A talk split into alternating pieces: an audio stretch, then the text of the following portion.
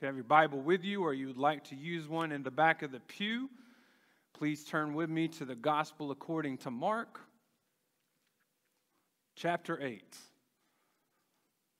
This morning we will be looking at only one verse in contrast to last week, where we looked at verses 1 to 30. Today we will only be looking at verse 31. If you're a guest with us, we are working our way through the Gospel according to Mark thinking about Jesus as our King. It's not much better of a topic to explore during this season, so we're going to keep going during Advent and think about these important verses. This might be the most important section of the book of Mark outside of the end of it when we get to the cross and the resurrection. This morning, as we begin to celebrate the season and we look at Mark chapter 8, verse 31 and Jesus begins to explain why he is here, I want to present to you this morning this idea no cross, no Christmas. With all that in mind, let's read Mark chapter 8, verse 31. This is the word of the Lord. And he, that is Jesus, began to teach them that the Son of Man must suffer many things and be rejected by the elders and the chief priests and the scribes and be killed and after three days rise again. One of my mentors told me that when you preach, you're supposed to be dangerous. So I'm going to take him up on his word this morning and try to get a little dangerous right now. You remember in Mark chapter 7 when Jesus is fighting, wrestling with the Pharisees, brings up the question of authority. Where do the rules come from? Because the Pharisees had made up all of these rules on their own and they had started to follow their own rules and ignore the Word of God. And in their mind, if you were going to be holy and right with God, you had to do everything they said you should do and not do anything they said you shouldn't do. Didn't matter what God's word had to say. And we asked the question where do our rules come from? that morning, I said, one of the most dangerous places we find this question is during the holidays.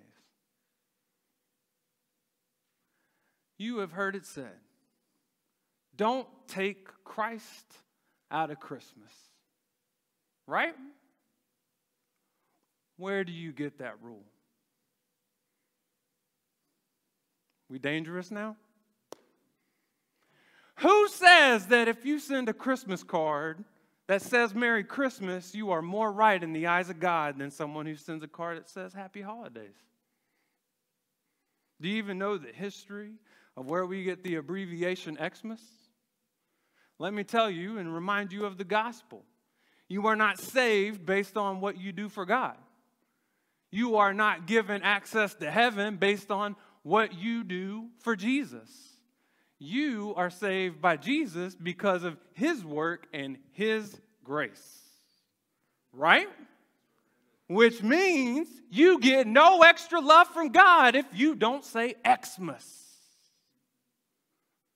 Friends, who cares what you call the holiday? Nobody even celebrated it for 400 years after Jesus came. It wasn't even a thing. Let me tell you what the gospel says. Don't take the cross out of Christmas. Friends, I believe Jesus would break your rule. He broke all the Pharisees' rules just to mess them up. He would come in this room right now and say, Hey, Merry Xmas. I believe it. Not only because he liked to mess with the Pharisees, and he'd probably liked to mess with us, but because that's what he does in Mark chapter 8. We get to the turning point, remember? And Jesus says, Who do you say that I am? And Peter says, The Christ. And he is right. And what does Jesus do? He takes Christ out of their vocabulary and says, Now, this is who I really am. Brothers and sisters, don't take the cross out of Christmas. P.T. Forsyth said, You do not understand Christ until you understand the cross. In Mark chapter 8, chapter 9, chapter 10, Jesus makes three predictions to explain the cross. This is the first one. That's why Mark says he began to teach. It's time to go to school. So, this morning, as we look at the first prediction of the cross, I want to show you three key details that you need to see to understand what Christmas is really all about. The first detail is the identity of Jesus. Notice in verse 31, Jesus does not say the Christ, he says the Son of Man must suffer many things. First rule of nicknames. You know it? Do you know the rule of nicknames? Don't give yourself one. You give yourself a nickname, it is automatically uncool. And no one's going to call you that. Somebody has to give you your nickname, right? Well, Jesus doesn't play by our rules. No one ever, no one in any gospel ever calls Jesus the Son of Man. That's not his nickname. But it's Jesus' favorite way of describing himself. Jesus called himself the Son of Man over and over and over again. Remember, he just said, Who do you say that I am? Peter says, You're the Christ. Jesus says, Yeah, but I'd rather go by the Son of Man. This is what I want you to call me. This is my preferred name. And where's this coming from? Well, if you study the Old Testament, you're probably going to guess Daniel chapter 7. In the book of Daniel, Israel is in exile in Babylon under an evil king, living as slaves, away from the promised land, away from home. And in chapter 7, Daniel has a dream. Verse 13 and 14. Daniel says, I saw in the night visions, and behold, with the clouds of heaven there came one like a son of man. And he came to the Ancient of Days and was presented before him. And to him was given dominion and glory and a kingdom that all peoples, nations, and languages should serve him. His dominion is an everlasting dominion which shall not pass away, and his kingdom one that shall not be destroyed. So the Son of Man is this Old Testament figure who represents humanity before God, and he rules with power and majesty and dominion. He is a symbol of victory. That's exactly what people want in Jesus' day. They're not in exile anymore, they're not in Babylon, but they're under the oppression of Rome. They're basically slaves in their own hometown. They are oppressed. That's why, after feeding the 5,000, which we just read about a few weeks ago in the book of John, the people see it and they want to make Jesus the king. They want a Daniel 7 son of man to take over and make things right. And Jesus takes on this title, but not to fulfill their dreams of a political kingdom. Jesus becomes the Son of Man, but not because he is this fulfillment to some nationalistic political party. That's not what he's here for. He's to be a different kind of king.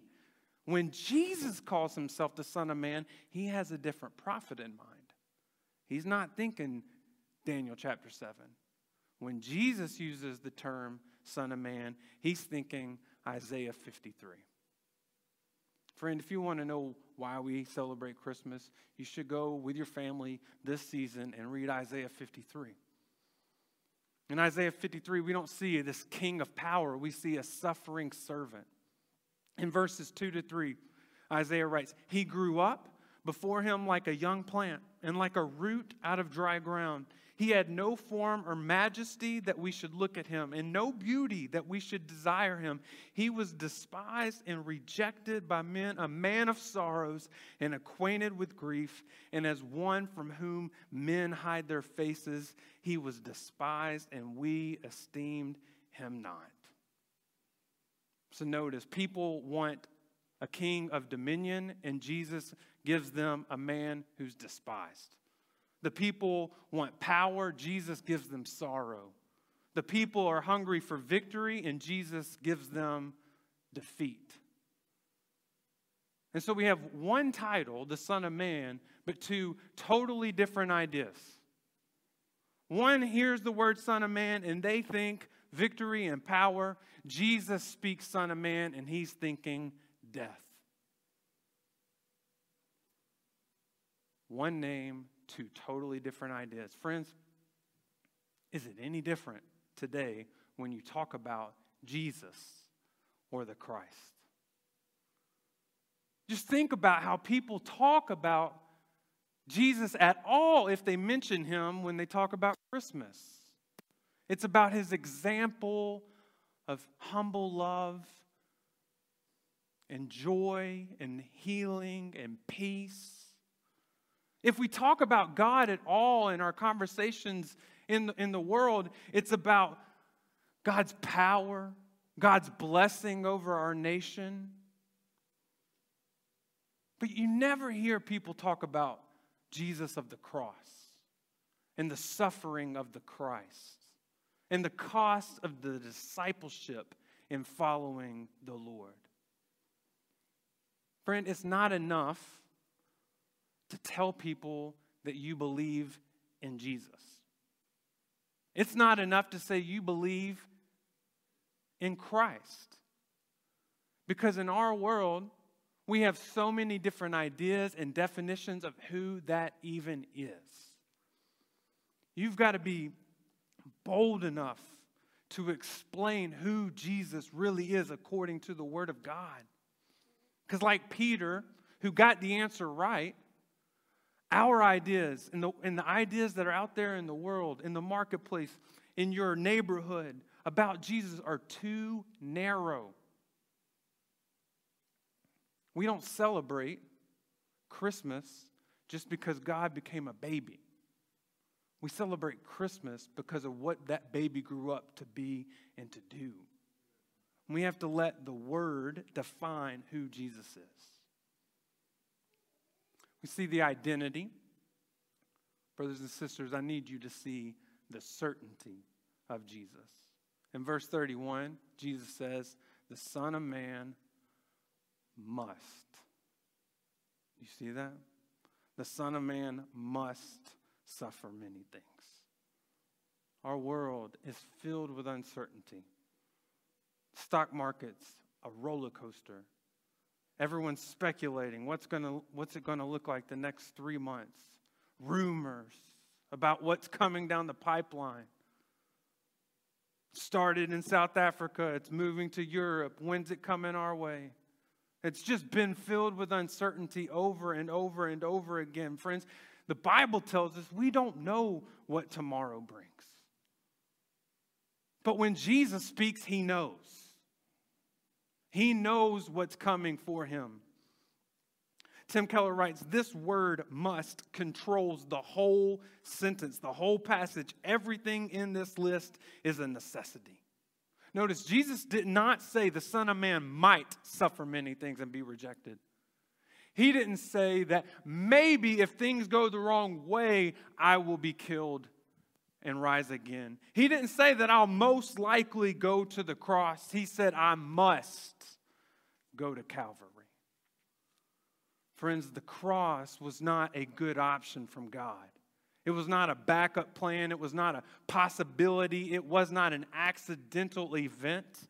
The mission of the Son of Man, the cross of Christ, is unchangeable, inevitable, absolute certainty. There's three reasons the cross must happen. Why did Jesus die? Why did he have to die? Not that he could, but that he would, that he must. Three reasons. The Father planned it, the Old Testament predicted it, and the Son promised it. The Father planned it from the beginning, brothers and sisters. Before He ever created the world, He planned the cross. Before man ever sinned, Jesus planned to die for them. Acts chapter 2, verse 23, when Peter finally saw clearly, he said, This Jesus delivered up according to the definite plan and foreknowledge of God, you crucified and killed by the hands of lawless men. And this was predicted by the Old Testament. Mark chapter 14, verse 21, Jesus said, For the Son of Man goes as it is written of him. It's written in the Psalms, Psalm 22.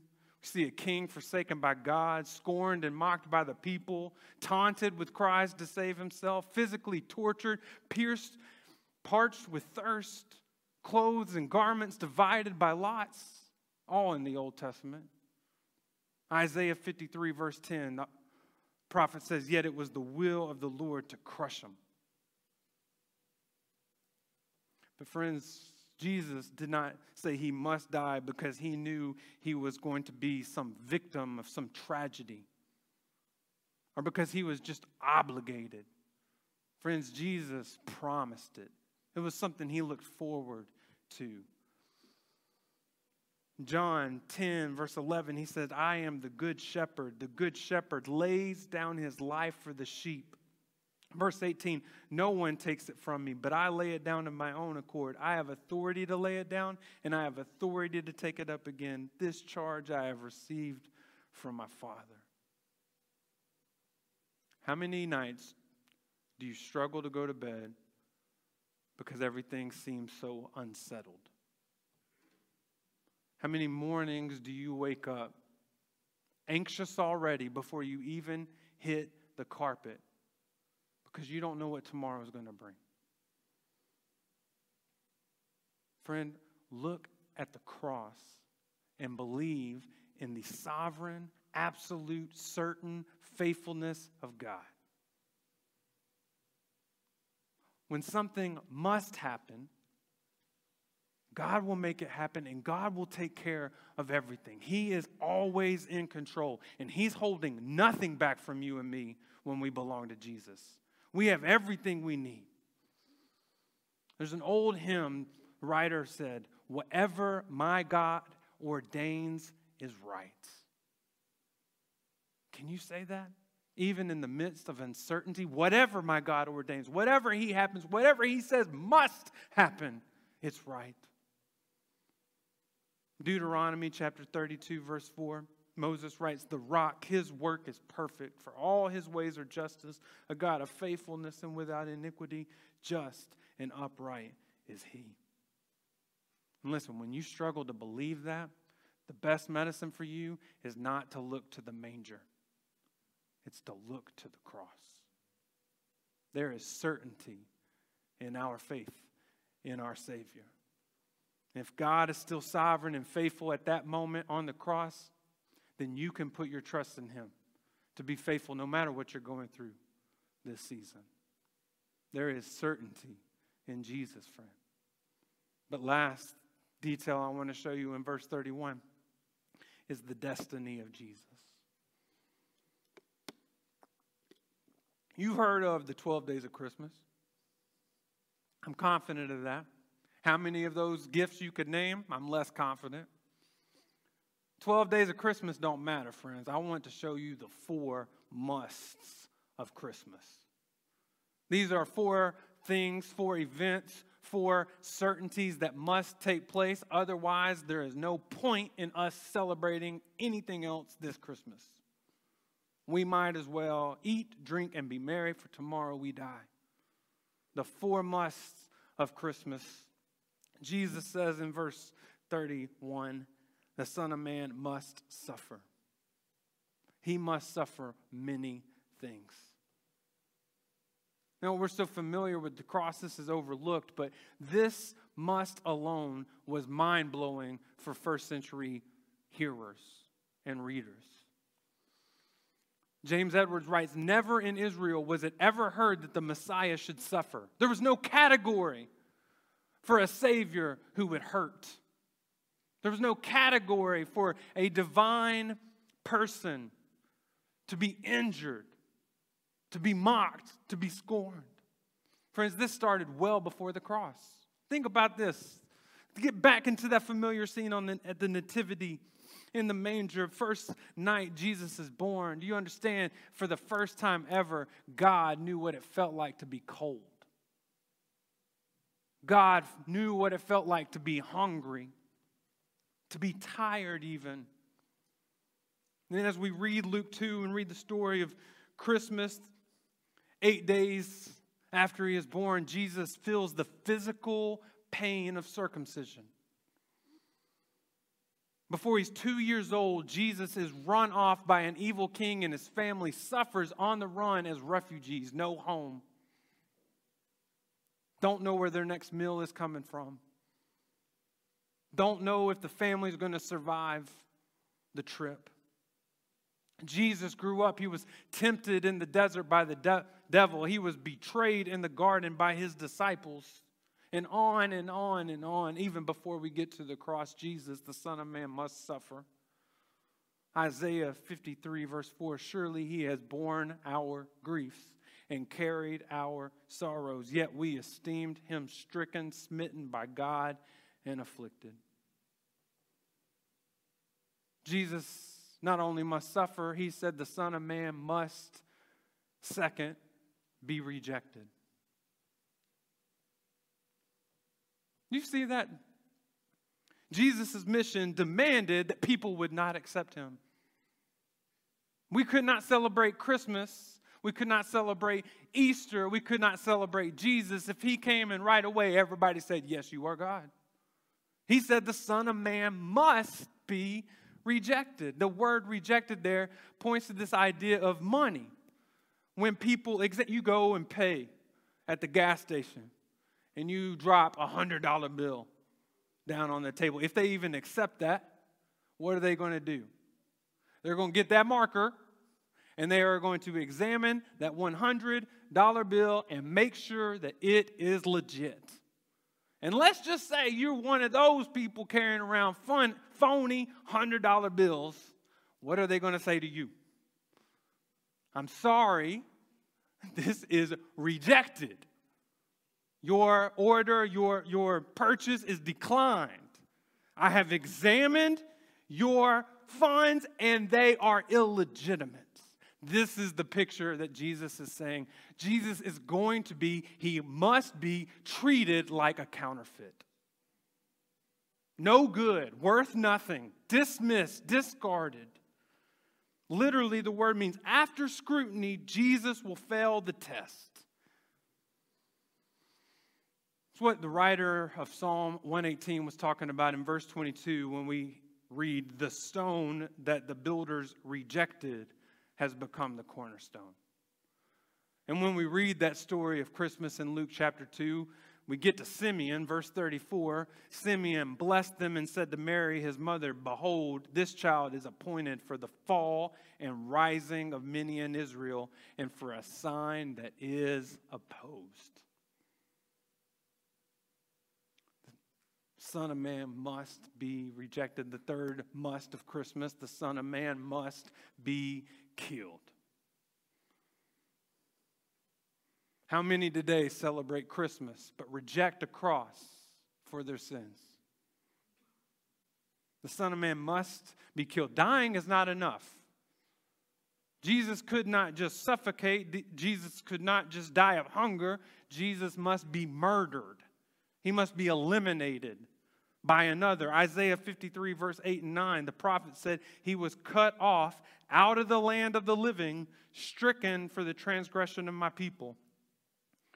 And later he says, And they made his grave with the wicked and with the rich man in his death, although he had done no violence and there was no deceit in his mouth. Friend, if God was ever going to forgive you, a sacrifice was needed an infinite divine sacrifice that you could not provide. A payment was essential. Hebrews chapter 9 verse 22 tells us that without the shedding of blood there is no forgiveness of sins. But the good news of the gospel is that the son of man came to give his life as a ransom for many.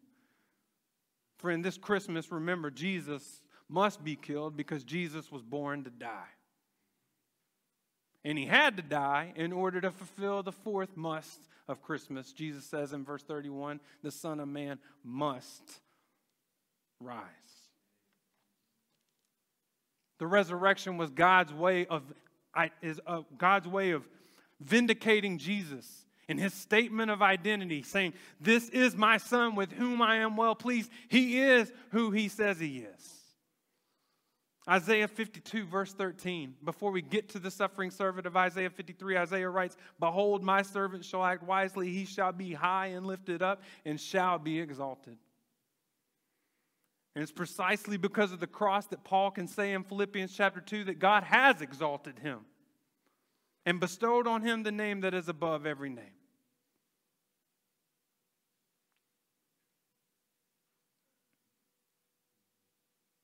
Friend, let me ask you a question.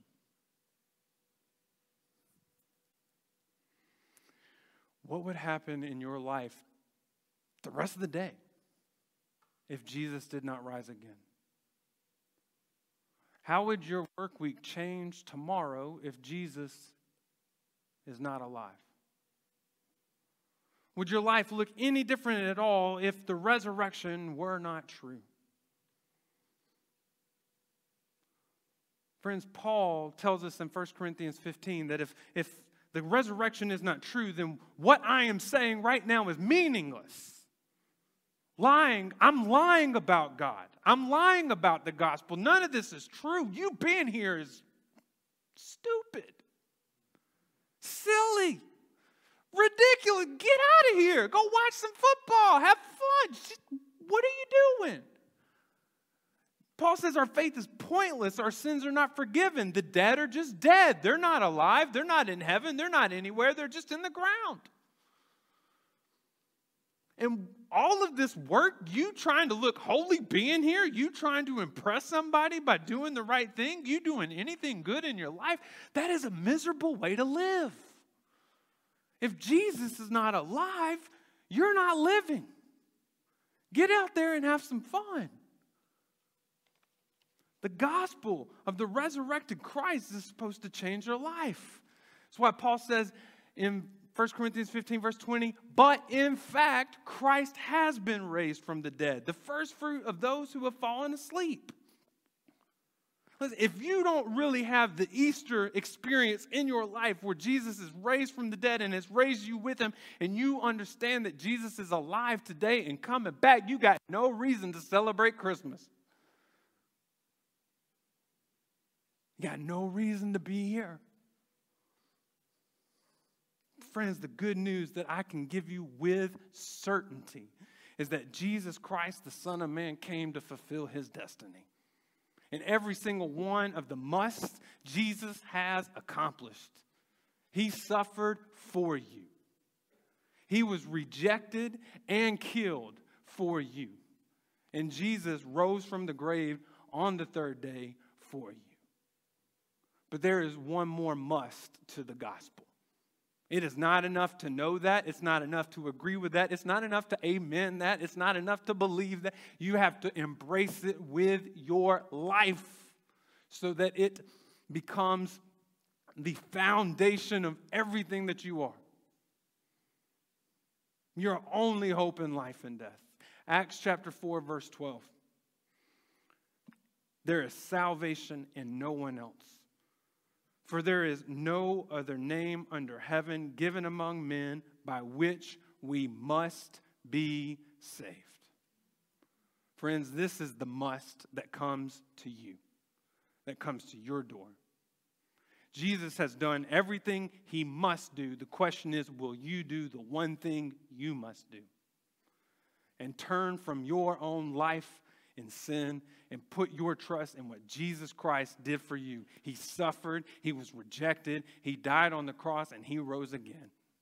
And you must be saved in him. You will find salvation in no other religion, in no other holiday, in no other name. You will only be saved by the Son of Man, the Lord Jesus Christ.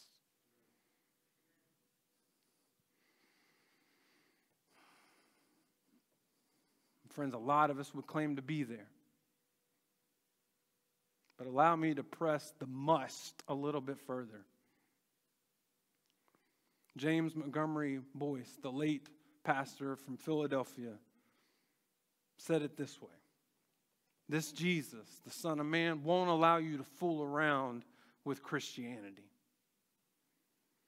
He forces you to settle the question is Jesus who he says he is, and has he done what he said he would do? Are these things true? And friend, listen, if you can assess that question and settle in your heart that Jesus is not who he says he is and he did not do what he said he did, can I just help you out? Forget about all of this. You don't have to come back. Just get on with your life. Forget about religion. You don't got much time left. Just be you. You're not helping yourself, you're not helping anyone by being here pretending to believe that Jesus is alive. Without a cross and a resurrection, you have no forgiveness, you have no access, you have no hope, you have no reason.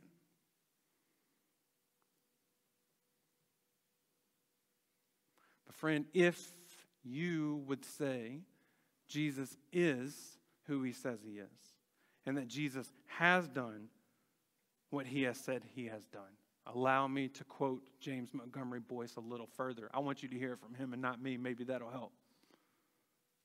You listening? If you believe that, stop fooling around.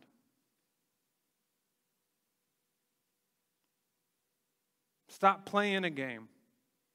Stop living as if it is half true. Stop living as if it is true only on Sunday. Make your commitment and get on with the serious business of living for God. If you believe Jesus is alive, live alive for Jesus. Show up. Use some gospel intentionality in your life. Engage people and witness for the glory of God. Serve your brothers and sisters for the glory of God. Quit being apathetic, complacent, and waiting for Jesus just to come back. Celebrate Christmas by the way you live your life every single day. Celebrate the good news of the gospel by proclaiming it to the people around you. Live like the resurrection is true. Friends, listen, Jesus suffered so that he could walk with you in the midst of your suffering. Whatever you're going through, listen, Jesus understands. He was tempted in every way. He learned obedience through suffering so that he could come to you as a faithful high priest. Jesus was rejected so that you could be accepted into his family. You don't have to impress anyone. You don't have to live for anyone's approval. You don't have to live for your parents' approval. You don't have to live for your neighbor's approval. You have God's approval if you belong to Jesus. And no matter how well you do that day or how much you mess up, at the end of the day, if you belong to Christ, God looks at you and say, "Well done. You are my child with whom I am well pleased." And friend, Jesus was killed and rose from the grave so that he could kill the power of the curse of sin and death over your life. You don't have to live in defeat. We have victory in our resurrected Savior. Hebrews chapter 4, verse 16. Let us then, brothers and sisters, with confidence draw near to the throne of grace that we may receive mercy and find grace to help in time of need. Brothers and sisters, I know that every single one of us could use a little mercy. And we could use a little bit of help. And we could use a little bit of confidence. It's right there for us. All we got to do is not take the cross out of Christmas. Let's pray.